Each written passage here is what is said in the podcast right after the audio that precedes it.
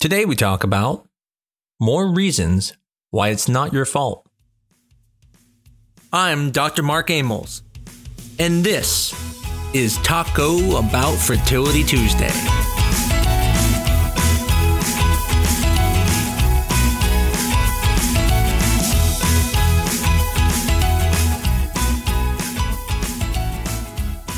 Now, okay, I don't want anyone to get worried about, okay, is Dr. Amols doing another sappy episode again? I'm not doing that. Today, we're going to talk about something a little bit different.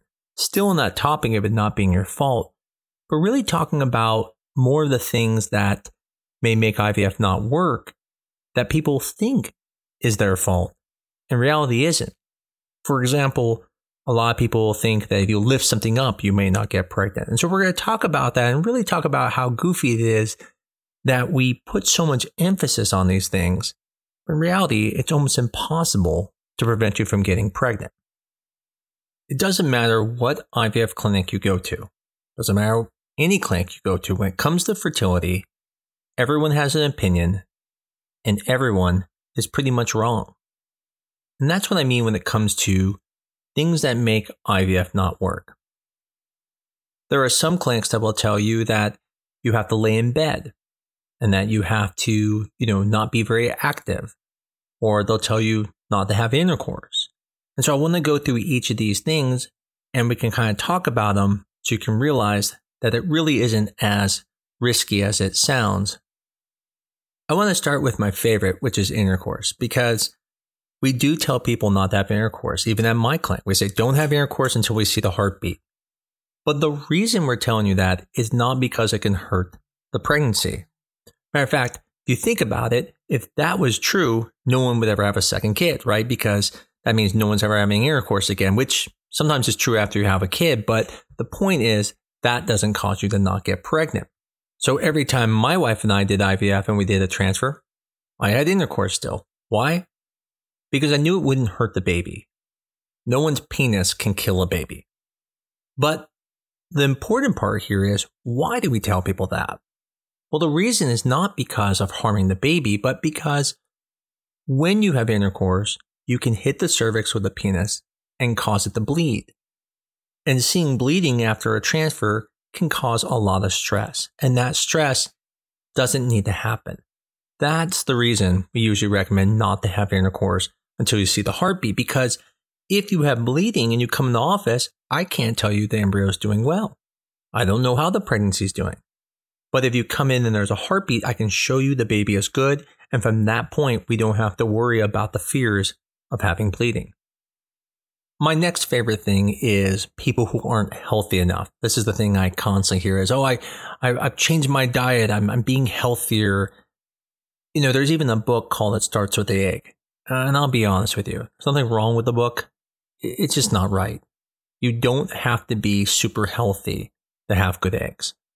Matter of fact, the best embryos I have ever seen by any patient came from someone who is extremely unhealthy, type 2 diabetic, never gets a period, and even smokes.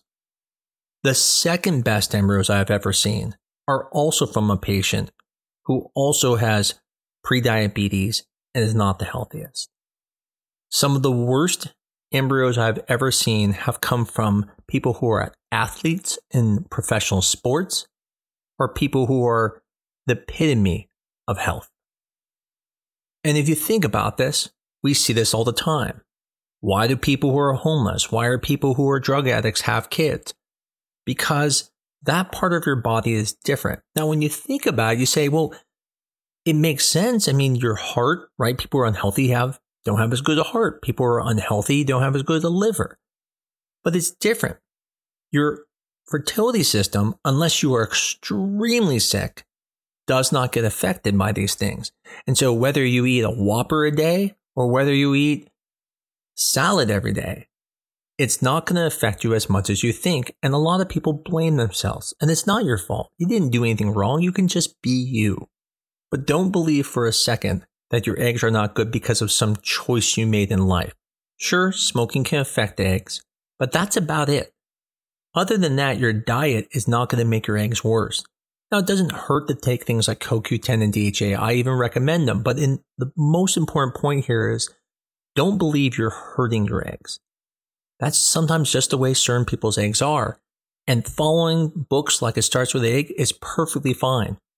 But as long as you understand, use it as a tool to help, but don't in any way look at it as a form that you have caused this and that's why your eggs are poor. That is just not true. I think that's one of the most difficult portions for patients who don't get pregnant when they are healthy is for them, they can't even understand this. They think, I've done all this work my whole life to be healthy. Why am I not getting pregnant? And that's because, like that book, it starts with the egg, they are under the concept that it is their health that helps them get pregnant and that people who are unhealthy have problems. But that is just not true when it comes to fertility. My next favorite one is you shouldn't lift things that are too heavy. Now, there's some truth to this. I believe when after you do a transfer, you shouldn't try to go into bodybuilding or go run a marathon right after a transfer because I think it's just going to push your body too much. But there are truly people worried about, oh my God, what if I lift something over 25 pounds? And that's not what we really mean when we say don't lift heavy weights. We're just saying we don't want you stressing out, bearing down all day long. But I have patients who are even afraid to pick up their toddler. And just like I said earlier, if truly picking up a kid could cause you to not get pregnant, then that means no one would ever have a second child, right? Because who's going to not pick up their kids? So it just shows you that that can't be it. Now, it doesn't mean you should have your child and bench press them all day. But the point is, don't think because you pick up your kid or because you did something like that caused you not to get pregnant. That's why the IVF cycle failed. It's not. It can't cause that. My next favorite one is flying. There are actual clinics that will tell someone that they can't fly out the same day as their transfer, that they have to basically wait a day or two before they can fly out or get in a car. This is completely absurd. If that is true, then there would be no flight attendants to have kids. And I happen to know some that have kids. That would mean that people who travel frequently don't have any kids, which is also absurd. It would mean people who are driving every day would not have kids because they're driving right after they uh, had intercourse seven days before and the embryo was landing in their uterus. The point is, sometimes we like to pretend that these things are more important than they are, but they're not.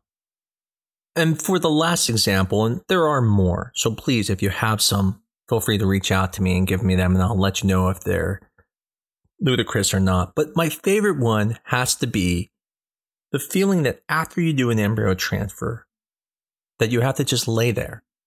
In fact, this is how we did it for many, many years.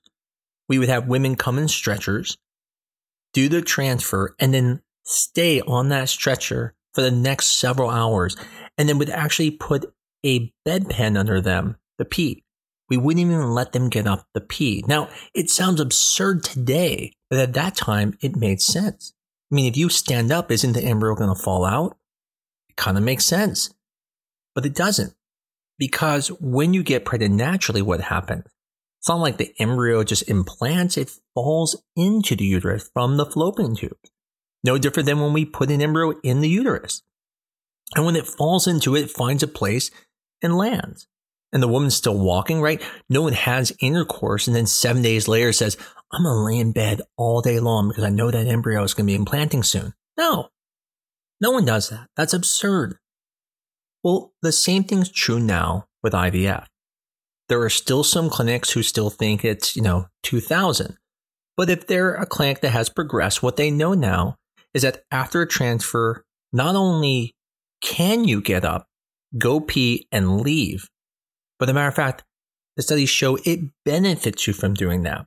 And part of the thought is, is that when you have a full bladder, it actually puts your uterus in an abnormal position. I mean, who in them, when they try to get pregnant, say, I'm going to keep a full bladder all the time? No, no one does that. That's not normal. People don't walk around with a full bladder unless you're a teacher, most likely. But other than that, no one's walking around with full bladders. So it's not normal. So after your transfer, although it feels wrong, you can go pee right away. You cannot pee the embryo out. And then don't go home and lay down. That's not normal. Go be yourself. Now, if being yourself is crack cocaine and skydiving, then don't do that. I'm wrong then. But if we're just talking about, you know, you're going to go to the mall, go walk around, go with your friends, keep it a little bit easy, but you're just still being yourself, you will actually have a higher chance of coming away successful than if you actually hold your bladder and then go stay home and lay down all the time thinking you're doing good. When reality, you're not because it's not normal. Again, I apologize to anyone who was didn't like my sappy uh, talk about Fertility Tuesday last week, but I thought it was important for people to know those things. This week, I want people also to know that objectively and physically, they also are not causing things. I hope this was helpful for some people and makes you feel a little bit more comfortable that, hey, if this didn't work, I'm going to blame my doctor or blame other things or just blame chance and not blame myself. Women tend to blame themselves. One of the great things I always say about being a guy is we never blame ourselves. It's never our fault. And I joke around about that, but there's a lot of truth to that. Anytime anything happens, my wife, my daughters think it's something they did. And the point here is nothing you can do is going to prevent this from working other than not taking your medication or doing something seriously wrong in the IVF process. But in the end, there's nothing you could be doing in your everyday life that is really going to stop this from working. And you shouldn't blame yourself. Hopefully, this was helpful to some people. As I always say, if you enjoy this and you like this, please tell people about us, review us, give us a five star review.